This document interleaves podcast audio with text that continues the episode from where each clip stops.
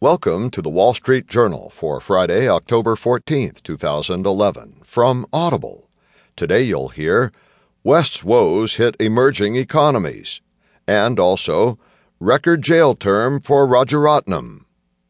In market news, banking stocks pull Dow into the red. Today's Heard on the Street column Dimon's Reserve spooks banks. Plus today's editorial in Ahead of the Tape by Kelly Evans Economy in Full Swing. Watch Your Head. And from Personal Journal, two airlines battle mileage tracking websites.